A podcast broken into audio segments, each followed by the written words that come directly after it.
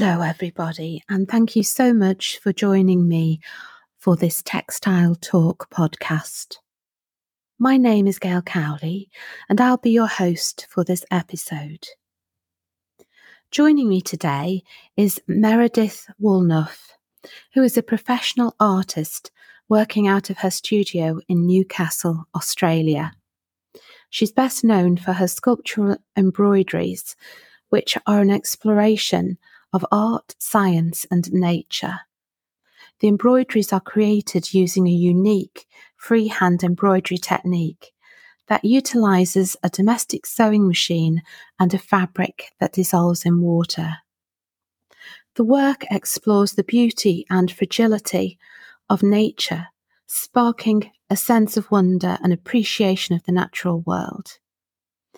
Meredith believes that the deeper our appreciation for the aesthetics of nature, the more eager we are to immerse ourselves in it and conserve it.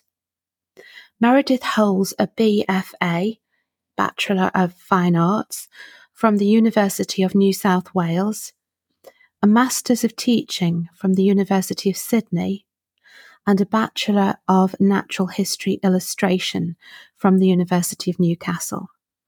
She has exhibited and sold her work worldwide, is the author of two books. The first is Organic Embroidery, that was published in 2018. And the most recent, published this year, is entitled The Hundred Embroideries Project. Meredith teaches both in person and online.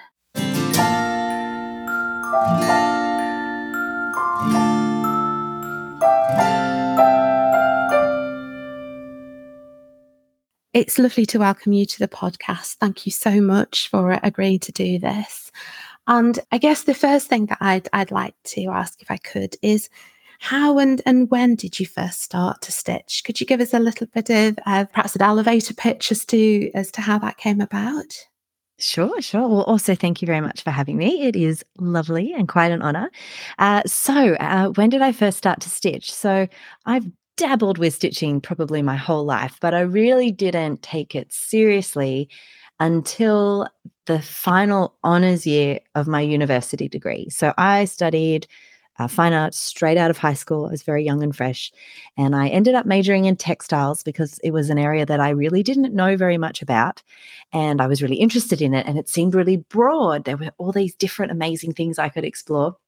And uh, it wasn't really until I did that a final year, like a fourth extra year, which is basically a year of focused studio practice within the university. And I decided to work with freehand machine embroidery on water soluble fabric because I just thought that was a really fascinating combination of technique and material. And I'd been introduced to freehand machine embroidery through the degree, but just sort of really basic dabbling. And I sort of thought it was a really cool way to draw. I thought it was a great idea to draw with your sewing machine and draw with threads. I thought that was really fun, but didn't explore it too much until I had that honours year opportunity. And then when I found out about water soluble fabric, well, that just blew my mind because then I realized that I could do my drawing with my sewing machine onto this fabric that was a temporary surface for my embroidered drawing. And then I could remove the fabric, completely wash it away.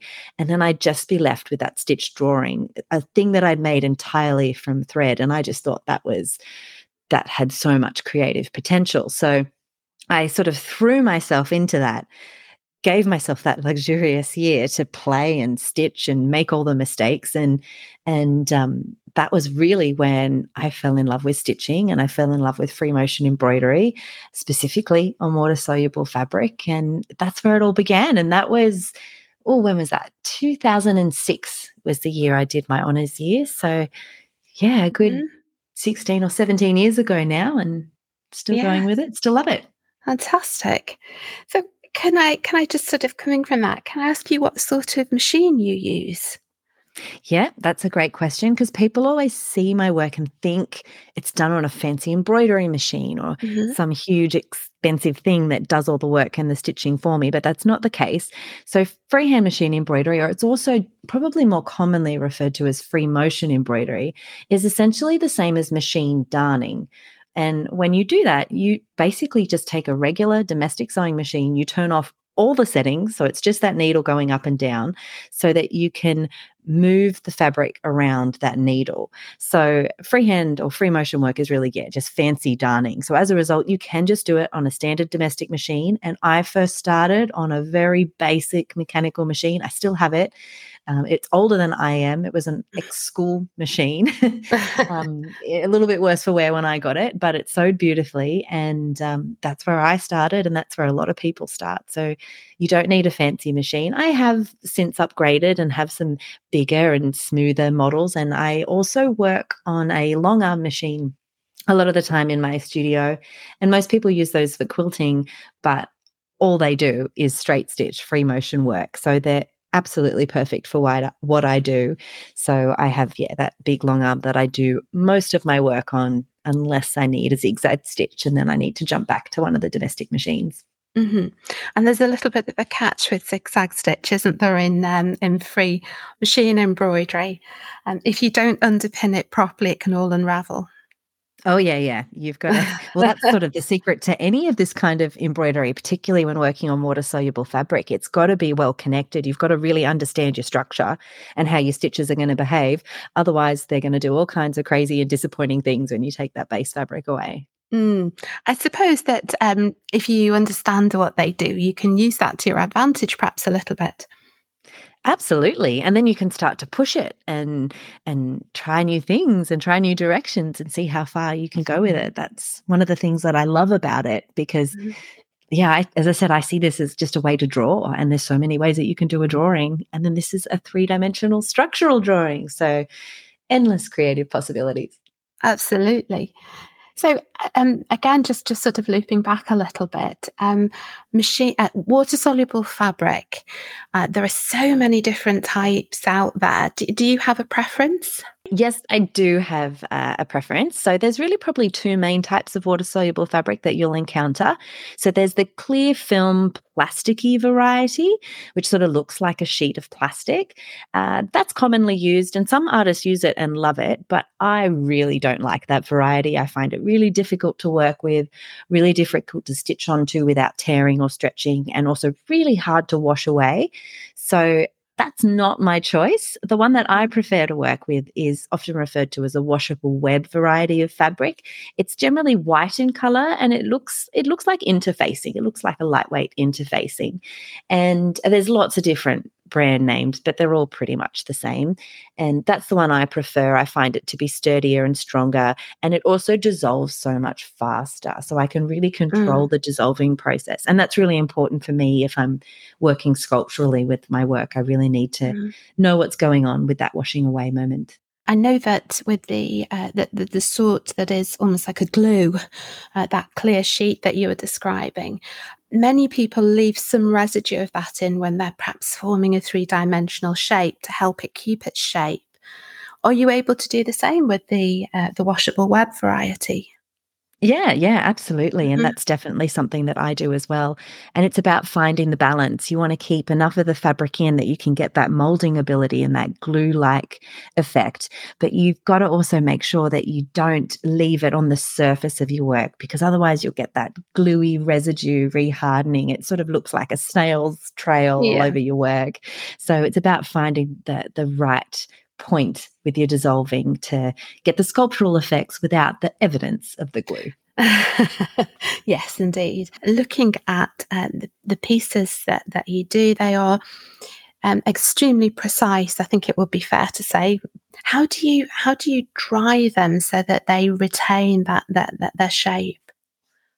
Uh, quite simply, really, you know when they're wet they're malleable. If you've if you've left the right amount of water soluble fabric in whatever shape they're in when you dry them in that shape they'll stay in that shape. So i can uh, I can create molds, uh, just things that I can drape them in of over or on, or if I want very specific shapes, you know, you can use things like styrofoam uh, shapes and stretch them and pin them onto them.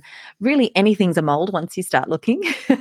um, it's all just about getting it in the shape you want. Uh, you've also got to be realistic, of course. It's it's still made of thread, and although there is gluey properties to it, it's not going to harden like steel, it's going to be a flexible product. So you do need to be sort of realistic and work within the realms of physics. Hmm. But you can get some really nice, um, you know, really quite decent sized and interesting sculptural effects just by, you know, shaping and molding and letting it dry in whatever shape you want.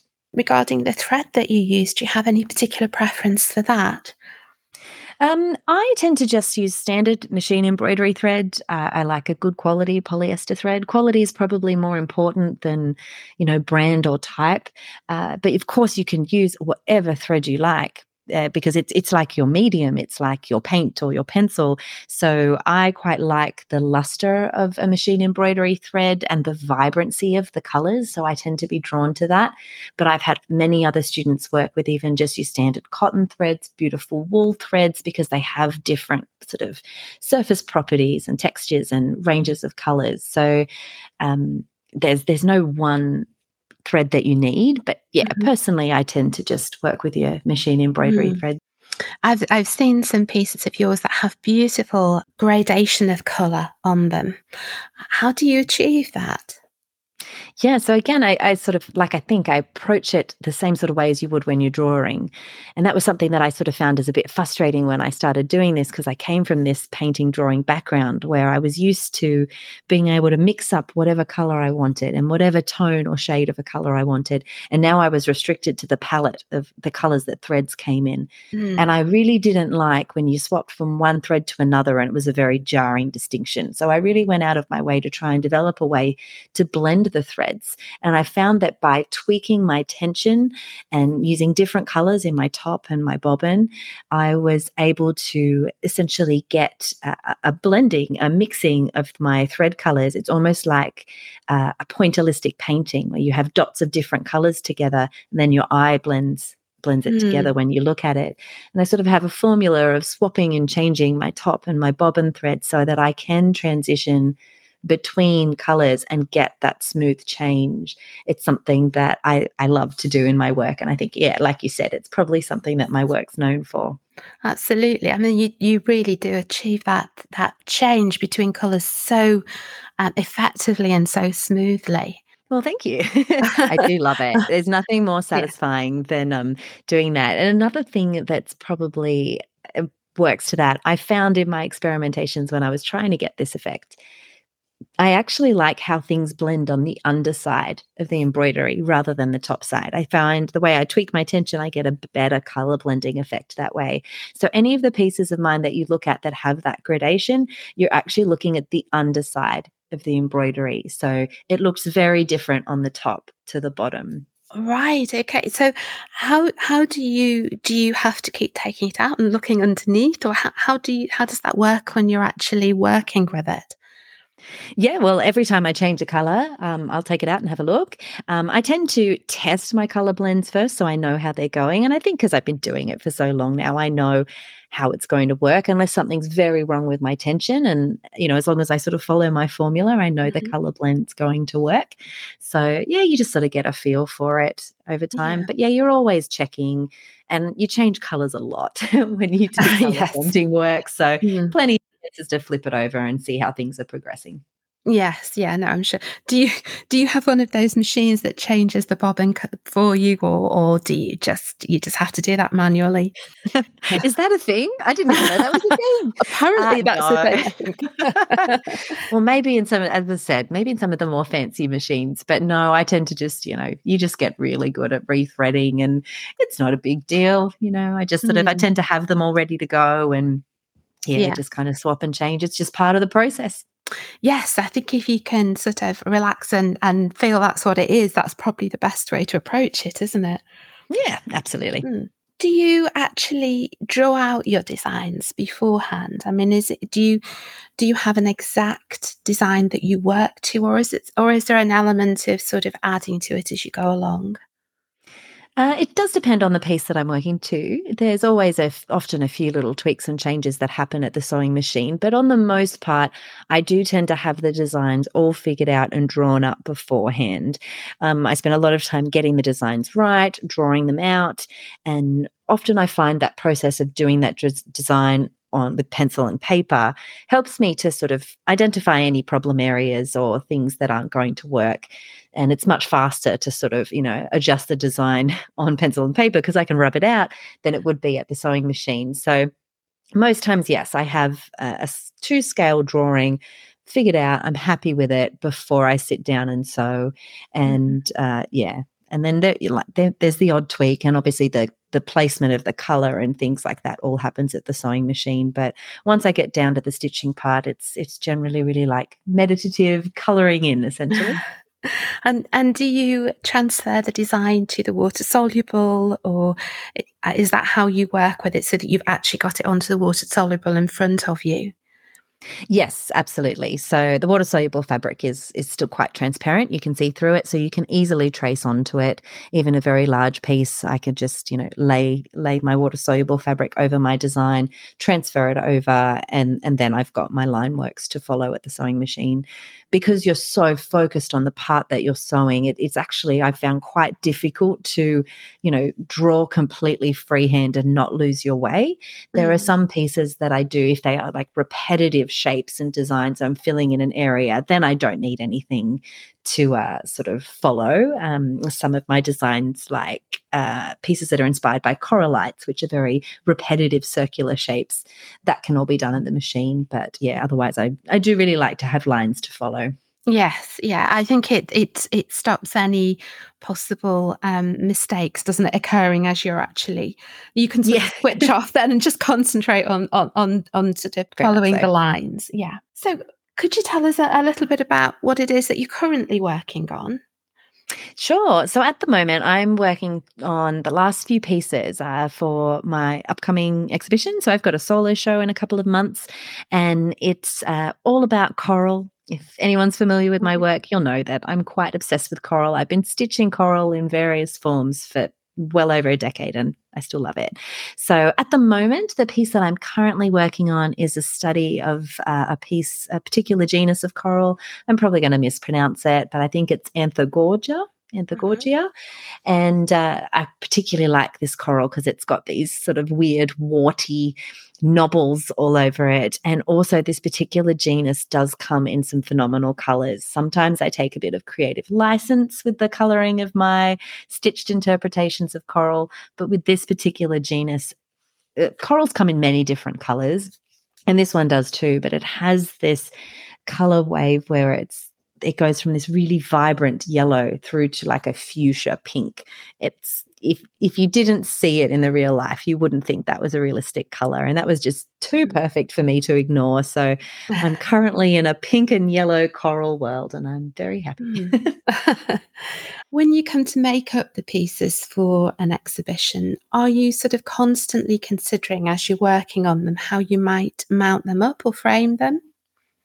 Yes. So there's, uh, with exhibitions in particular, you're always considering, you know, how it's going to look in the exhibition, how the pieces are going to relate to each other. So I definitely have series of works within the exhibition although the theme is coral i've got you know a series of works that are all the same size or a series of works that are all the same stitched format uh, but all of my works, all of my embroidered works are mounted and framed in the same way. Uh, the way that I present my embroidery is probably just as iconic as my embroidery itself. Mm. I have a, a method where I sort of use pins and spaces to mount the embroidery so that it just sort of appears to float just a centimeter or so off the backing board, sort of like a delicate specimen, and it casts beautiful shadows as a result. I actually call the process shadow mounting for that reason. Mm-hmm.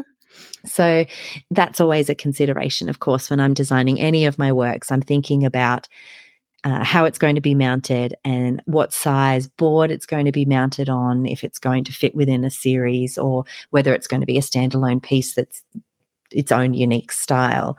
And yeah, all of those things are uh, are going through your mind as you're planning and as you're, you're building up the body of work. Yeah, no, I can imagine. Because you do have such a, a, an iconic and a specific style, how does that actually lend itself towards perhaps working to commission? Yeah, well, I think when people approach me for commission work, they they already like my work. They already like my style. So generally when people ask me for special works or commissioned works they want something very much in keeping with what i already do. It's quite rare for people to come and ask for something really out of left field. Every now and then i get a challenge um, and sometimes really exciting you know it pushes you in new directions and gets you to try new things. And uh, so earlier this year i had a commission for a piece um, that was inspired by a Queen Anne's lace, the, the beautiful mm-hmm. flower. And it was, you know, lots of tiny, delicate white flowers. So with that piece, we went with a colored uh, background. I'm normally, you know, my framing style is normally the colorful embroidery on white paper, white frame. Mm. It's all very neutral. So it was really fun to work with a different colored background. And it, it sort of, yeah, it sort of a whole other world of possibilities, even though you think, oh, changing the background's not that big of a change. But when you're so ingrained in a particular style and your work is so recognized, not just for the work itself, but how it's presented, sometimes it is very exciting to break the mold a little bit in that kind of a way. I think sometimes when I speak to people, they either feel um, very enthusiastic about commissions or um, quite concerned. and as you say, it's sort of pushing you out of your normal range, which can be, I don't know, I would imagine very disconcerting. Yes, it can. I think uh, it all comes down to communication, I think. So mm. uh, I have had the odd person that, you know, you can tell pretty early on when someone approaches you whether or not it's going to be the right fit and whether their ideas are going to align with your work. And I even have on, I've got a bit of information about commissions on my website. And on that, you know, I do say, you know, one of the frequently asked questions is, you know, do I ever say no to commissions and mm. i do quite clearly say like yes I, I will say no if i think something is beyond my skill level or if i think don't think i'll be able to do that well. It's outside the realm of what i know i can do well. You know i won't take on the commission because at the end of the day i want to be happy with the work and most importantly i want the collector to be happy with the work. So you know if i have someone approaching me wanting me to do something like a dog portrait you know, that that's not my area. I've got i've got no experience or skills in that area. I probably couldn't do a very good job. I'm probably not the artist for that job. So mm. there's uh, no shame in saying no to things. And i think if you make that clear to people from the beginning you can kind of avoid some of those unpleasant or uncomfortable commission situations I'm sure. I, I think that um, sometimes people feel an obligation um, because someone's approached them to take that on, but it is all about trying to decide if you can make the best job you can and still feel happy with what you've produced, isn't it? Oh, absolutely. Yeah, absolutely. And, you know, everyone's got their horror stories with their commissions. I'm sure I've had a few that have been more challenging than others, but I think on a whole, mm. I'm quite lucky. And I think, like you mentioned, my work is probably quite distinctive. So if people approach me, they're going to approach me because they like what I do and they're they're going to want something along the lines of what I already do. Mm-hmm. So yeah, not trying to go too far left of field. so do you have people that are are obviously waiting for the next collection to come out because they collect your work and they're waiting for the next piece they might add to their own collection?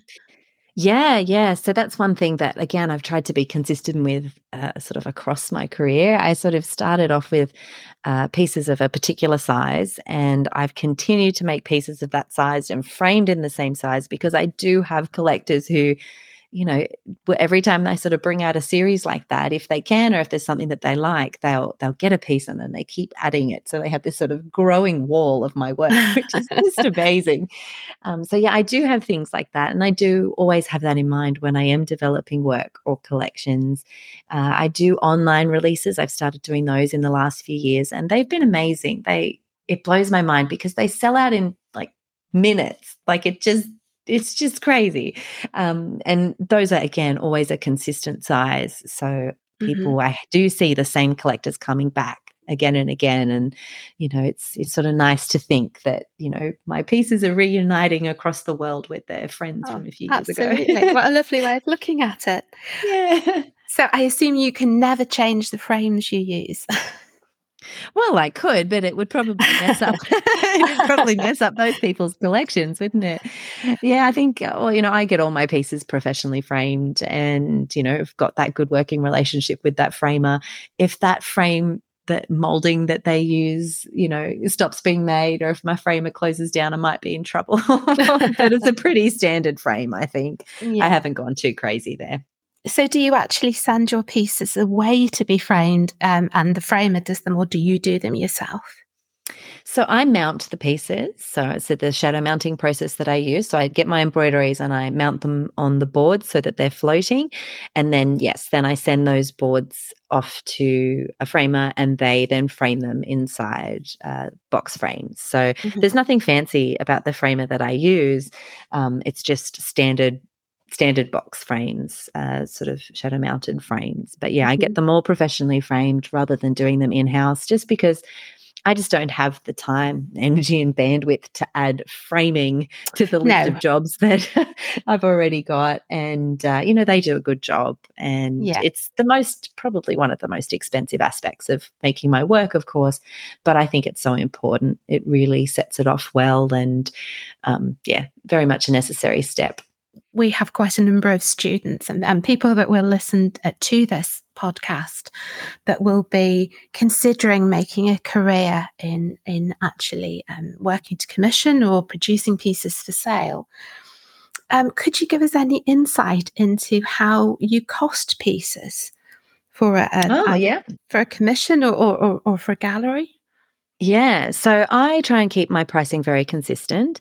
Um, you know, out of sort of fairness, I don't just pick a number out of the air. Uh, the pricing has gone up over the years, but when I first started, it was actually quite difficult to price my work because there was nothing really like it out there. So I couldn't really find a comparable artist to kind of base my prices on. So I, I, just sort of spoke to other artists. And, you know, when I started off in group shows, as you do, we kind of, you know, you brainstorm prices and that's your starting point. Mm. And, and then it sort of goes from there. So at the moment, I really, I kind of have a formula, basically the size of the embroidery itself. Uh, I sort of figure out, um, I think it works out at about $2 a square centimeter of embroidery or thereabouts. Mm-hmm. A lot of my pieces right. are, are circular. So, you know, I figure out the the surface area of that circle and um, and then basically times it by two right. Uh, I think that's how the formula works. I've got it written down. I'm not that great at maths, so I need mm-hmm. to kind of go back and figure out the formula. And then it, it's all sort of comparable. So, you know, my smallest works at the moment, um, my sort of mini range, uh, they retail for 475 at the moment. Mm-hmm. And those are the pieces that I release in the online releases. So I actually include shipping in that price um, wherever it goes in the world and mm. then and then they sort of go up from there i think if you're starting out uh, what is probably more important than trying to figure out exact numbers is to have a range of prices you want to have things that are under a hundred dollars that are the the mindless entry level i just want to buy something from you products. And that doesn't necessarily have to be an original artwork. You know an original artwork under a 100 mm-hmm. bucks it's hard to come by these days. But you could have other things that people could get so they could have a little piece of you. So you know i've got things like um, uh, books that i produce and you know occasionally you know you could do prints and other mm-hmm. merchandise mm-hmm. if that's what you like. And then I think, yeah, it's good to have um, a range of prices of work. So then have, you know, between $100 and $500, $1,000 above and beyond, and depending on where you are and what type of work you're doing as to how high up the scale you go. Mm-hmm. But I mm-hmm. think, yeah, having a range of prices is probably more important rather than agonizing over, you know, how to price a particular work. Yeah, yeah. So if you were going to, um, for example, the the range under a hundred dollars, um, presumably that would be an, uh, something that had an image of your work on it rather than an actual piece. Mm. Maybe gift cards or something like that. Yeah, definitely. I've always found gift cards are fun. Um, mm. I tend to produce gift cards, and um, you know, particularly at an in-person exhibition, you know, people might not be able to walk away with an artwork, or their favorite artwork might have sold, but they're quite happy to take away an armful of cards. Mm. Uh, things like that are, are, always easy and very accessible nowadays. So, yeah, definitely uh, cards, small prints, all of those kinds of things. Do you do your own photography for those, or is that something that you would use a photographer for? No, I do my own photography, so that was something else that I sort of had to learn. So many Yeah. things that you have to learn along the way, and you you look Mm. at the early examples of my work, and there's still lots of images on the internet that are terribly photographed, terrible lighting and everything, but once I sort of figured out the formula for how I photograph my work, because they are challenging to photograph, probably different than other artworks because they do have that three-dimensional quality, and I do wanna have hints of the shadows in the images without Mm. having the shadows take over, so but once I figured out, you know, my setup and and some some basic editing tweaks, I now, you know, like many things in my practice, I have the formula of how I do it, so my photographs are consistent and have been probably for the last, mm, 10 years or so. Yeah, as a result, yeah, really good photographs are obviously hugely important, particularly these days when so much of the work is viewed outside of in person. It's viewed online, it's viewed in Mhm. print. You need to have good images of your work, and you need to learn how to do that so you can communicate what you do well with others. So when when you talk about, um, getting work ready for an exhibition, would that be an in-person exhibition that someone could walk around, or is it increasingly now more about an online exhibition? It's a bit of both, really. It's kind of a Mm. constantly changing atmosphere, isn't it? So, the exhibition that I have coming up is, you know, an inner gallery, in-person exhibition. You can come and see it, and, Mm. you know, while in many ways I probably don't need to do that to sell the work, there's probably enough interest for me to just make it and sell it online, and then I wouldn't have to Mm. pay gallery commission. But I I quite like to have the goal of the exhibition to work towards, to produce the body of work, and it is really nice to sort of see it all, and there's still a lot of people who like to visit the exhibition, who like to see the real thing, and I think that's there's something special about that, and I have so many people who comment, you know, they've followed me for forever, they've seen my images online, and then when they see it in real life, they're like, "Oh, it's it's so different in real life. It's so much better. It's so much different than I thought. It's bigger," or or whatever. Yeah, So that's yeah. always really nice to hear, but there's also so many people who can't get to the exhibition. My upcoming exhibition is actually a fair way away from my house. It's probably about 5 Mhm. hours from where I live and Oh, goodness, that i is quite a way, isn't it? Yeah. It's not in a, you know, a major central place. Not many people will get there. So it is also important, I think, to try and represent it online and, you know, try and share as much of the exhibition experience as you Mm. can with others so they can kinda still feel like they're there even if they're far away. And then, of course, once someone buys, you have the a job of shipping it out to them. I'm I'm sure your pieces must have gone all the way around the world. They have, which is so nice to think. Mhm. One other advantage of having the exhibition through the gallery is I'm not responsible for shipping. I They do all of that. So when I do my small online releases, I do all the shipping, and if I sell a work through commission, of course, I ship that. But, uh, yes, one thing that Mm. is nice about working with the gallery is they handle all that side of things at the moment. That must be nice, I'm sure. It is. A bit of stress out of it. I always worry until they arrive safely at the other side. Uh, they're so delicate, aren't they? I would imagine that they need a lot of very careful packing. Yeah, yeah. Anytime you ship any artwork behind glass, you know, you've just gotta be really careful because if the glass breaks, it can ruin the artwork. Uh, so Yeah. you do have Yeah. yeah, yeah. Yeah. But No, there's I there's ways to pack it. There's professionals who know what they're doing, who probably do a much better job than me.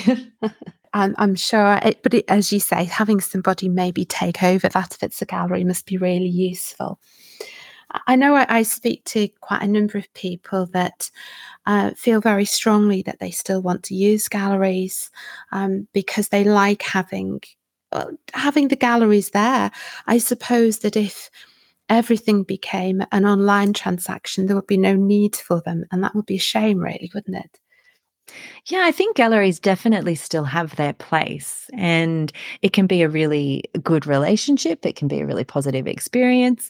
So, yeah, I think I don't think galleries are going anywhere because I still think that there's people who really like the experience of going to a gallery, even if it's not to buy work, just to experience and look at it and and learn a bit about it. So, uh, yeah, I think there's still nothing beats seeing the real thing in person. Why I suppose, you know, these great masters, their works still travel the world and all these people flock to see them. There's nothing really beats seeing it um, or seeing something that you've looked at in a book or looked at online and seeing it in person. But uh, there's, you know, there's a huge growing trend, of course, uh, moving away from galleries and, and artists that are just completely online. And, you know, people are becoming more comfortable with that way, which opens up many more opportunities for us as artists as well. It's not a gatekeeper kind of situation anymore. We can kind of forge our own paths if we choose to.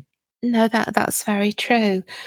I suppose a lot of that must have come about during well, during the pandemic, really, because we just couldn't get out to view things. Then a lot more went online, didn't it, during that time? Yeah, I definitely. I think it forced a lot of people to go online and it also forced people to become really comfortable with doing all of these things online you know and you think mm. about my grandparents know how to use zoom and that would have never happened if it hadn't been for the pandemic so yeah it sort of it forced everyone to pivot and go in different directions mm. i think a lot of possibilities and opportunities have come out of that absolutely because you were very severely locked down weren't you in australia during the pandemic we were, yes. They they took it very seriously here. Thankfully, mm. the lockdowns didn't affect me and my working life too much. You know, I'm I'm an artist. I work on my own. Yeah. um, so, you know, thankfully we weren't as affected as others, except for the fact that we couldn't really travel far or see our families. I felt very lucky in that respect. But yeah, mm. we we had some pretty serious lockdowns here, that's yeah. for sure. Yeah. And, uh, did you, I mean, uh, I know obviously it was a dreadful time globally, but certainly I've spoken to quite a number of, of artists and makers who actually found it to be a very productive time for them. Is is that how you you approached it? Yeah, absolutely. I actually think it was quite game changing for me because during the pandemic as well, I started running online courses, and teaching is a large part of my practice. And I was already working on that, but of course, the pandemic sort of forced it into reality a little bit sooner. And also, people were open to that type of learning because that's all they could do. Mm-hmm. So, that part of my business exploded and has been amazing ever since. So, for me, it was a huge turning point in terms of the viability of my art business and and everything. But yes, also just the opportunity to knuckle down and make and yeah, and just on, concentrate. Mm. Yep, try mm-hmm. new things, experiment. You often don't get the time to do that, particularly I think once you're sort of, you know, you're working on commissions or or regular works. You you don't get a lot of time to stop and to play and it was quite a luxury, yeah. Do you find that if you have to do a lot of work, such as producing for an exhibition, that you have to be quite careful with yourself over having breaks? Because I know w- with machine embroidery generally, it's quite hard, isn't it, on the back and the, the arms leaning over the machine for a long time? Yes, definitely. I'm actually quite glad you brought that up because it's so important. um, yes, obviously, you've got to make sure you're very well set up ergonomically. And that's also another reason why I work on a long arm machine so much. Ergonomically, for me anyway, I just find it so much better. It's just, I'm much at the better position. I'm not hunched over so I can see my work. Uh, because I was getting, yeah, all these horrible neck and shoulder pains and you know, I'm like, I'm too mm-hmm. young to have all of those things happening in like a couple of years of this type of work. So, yes, having a, a good ergonomic setup is hugely important. But like you said, also taking breaks and, mm. you know, making sure you're moving, making sure you're exercising. And um, uh, even though, you know, this is my full time job, I'm not in the studio every day. You know, there's admin days or there's days I've got young children, there's days where they're not in care and I'm with them. So my working week or my sewing week is broken up. So I'm not slaving away over sewing machine eight hours a day, even though sometimes I would like to. yeah, uh, that would be very bad for your back, I think. it would be. It would be terrible. so it's all about balance. Indeed, yes. So what's next? I mean, do you have, I know obviously you're working towards this exhibition, but do you have other things such as a book or anything like that um, that's that's coming up in the in the future? Well, I've actually just brought out a new book, which is mm-hmm. very exciting. Brought out a couple of months ago. So my last solo exhibition, funnily enough, at the same gallery, um, was something called the Hundred Embroideries Project. like the mm-hmm. name suggests, I created 100 embroideries um, and I've just put together a book cataloging blogging that um, mm-hmm. and just released that. So that was a big project for this year. But yes, the exhibition. And I've always got other things in the works, um, although the focus of this exhibition is coral. And I've been working with coral for so long. So I do have plans to create another book in a similar format as the 100 Embroideries Project book, mm-hmm. but focusing on coral, this exhibition, and also all my past work in coral. So that will be in the work uh, probably next year when I have the time to focus on it. And I'm also looking at, um, you know, expanding some of the online courses that I offer. Um, and I also just have a huge commission wait list. I feel like, you know, I've been sort of uh, putting that on hold while I focus on this exhibition, but I've got to I've got a lot of exciting unknown work ahead of me. So that'll oh, be it, the focus for the next little while. It's good that you view it like that. Exciting sounds sounds much better than I have to work my way through this list. Oh yes, you've got it. you've got to enjoy it. Otherwise, why are we doing it? what is it that keeps you on track and motivated? I, I just wonder if you've got any advice for our students because it is quite difficult. If you're having to produce work for selling on a regular basis, um, you can sometimes get either bored or fed up or, or, or just lacking in, in inspiration. H- how, do you have any advice for how to combat that? Yeah, it's it's definitely an important thing, isn't it? So I think first and foremost, uh, you know, this is this is my job. so, mm. you know, uh, being an artist is it's not just one thing there are many things going on. Um, you know, there's obviously the creating and making of the work. I also mm. have the teaching side of things. There's also the business side of things, the marketing, and uh, now with social media, there's a lot of content creation. So there's lots of things that you're doing, and a lot of them are very creative in many different ways. Some are more you know, uh, step by step um, as well. So I feel like you've got to treat it like a job. You've got to set aside days or blocks of time to work and, um, you know, be organized. If there's any advice that I can give, it's to try and be an organized artist because we have this horrible reputation as artists of being these all over the place, disorganized people. And you don't have to be that way. Mm-hmm. Uh, being organized is so important. You know, set yourself goals. I find having deadlines works really well. So, obviously, things like an exhibition. I have this exhibition, I've got this gallery to fill. So, I have to make work. And, um, all of those sorts of things, whatever works for you to keep you on task. Um, you know, mm-hmm. find a system that works for you. And if, yeah, you're not feeling a certain way, you're not feeling inspired to create work, there's always other things that you can be doing that will move your business forward and move your work forward. So it's this constant juggling act, I find. But that's also one of the things I love about it. Uh, you know, what you put in, you get out. Yeah, you're, you're, you're self-employed. Your um, the work you do will make your job and your life better and easier. So mm. just always be moving forward. Really. It's almost like having two jobs, isn't it? You have the the one that you started with, which is obviously machine embroidery at its most basic or creating the art. And then you also have the running the business job. Mm. Um, mm-hmm. And um, actually having the skill set to go from one to another is quite, can be quite challenging, I think. Yes. And I think it's something that art school doesn't often prepare you for. Definitely didn't prepare me for that. Mm-hmm. um, but thankfully, I quite enjoy the business side of it. I quite enjoy sort of understanding it and streamlining it, and you know, being organized. At, at the, I'm quite a logical person, mm-hmm. and I think that's definitely helped me with that side of things. I think you've got to learn to love the business side as much as the making side and mm-hmm. find the the joy and the creativity in that side rather than just the making because you tend to spend just as much time on the admin and the marketing and all of that sort of stuff as you do in the studio creating. And that mm. might be something that people don't want to hear.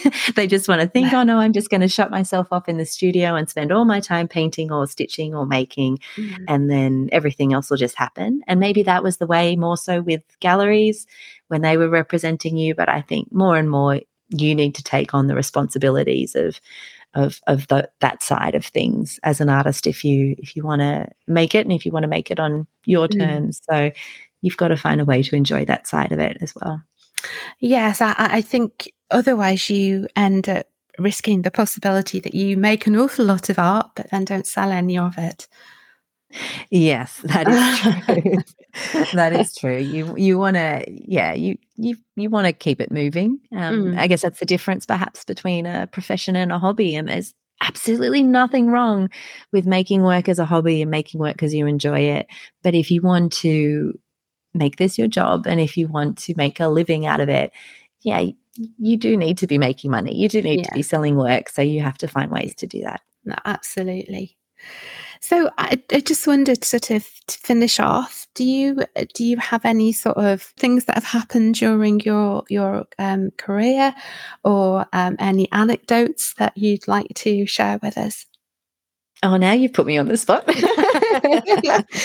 uh, it's like there was a podcast I was on recently, and they were like, "Oh yeah, what's your favorite film?" I had no warning, and I was just like, oh, "You can't ask someone something like that with no warning." yeah, I'm just trying to think. Maybe I'm not that interesting. Okay, well, if we're going to try and think of uh, funny little anecdotes or lessons, and I'm only thinking this because at this moment my cat is trying to climb into my lap oh, as yes. he does. Mm.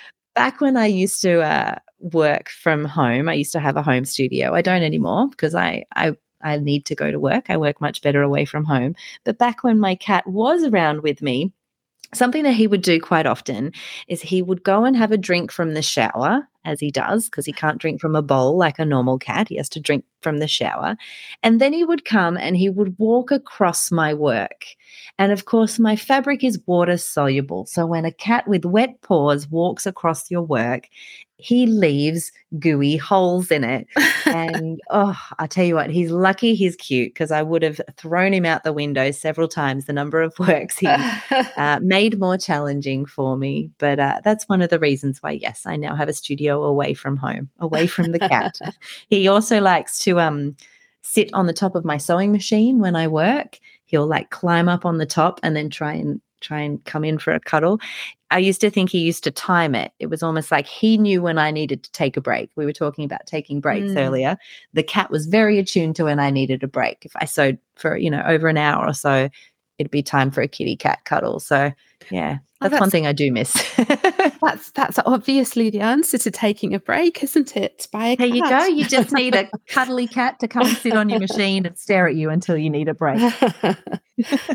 Meredith, it has been absolutely lovely talking to you. I've really enjoyed our, our chat today, and I'm sure that the listeners will as well. Thank you so much for taking the time out of what I know is a busy day for you. It's and also actually for, for sort of staying up into the evening to do it because there is a bit of a time difference. There is no, I appreciate you allowing me to do a late night podcast um, on my side. It's it's always tricky to to line up these international ones, mm. but I really appreciate it. Thank you for having me. It's been really good fun.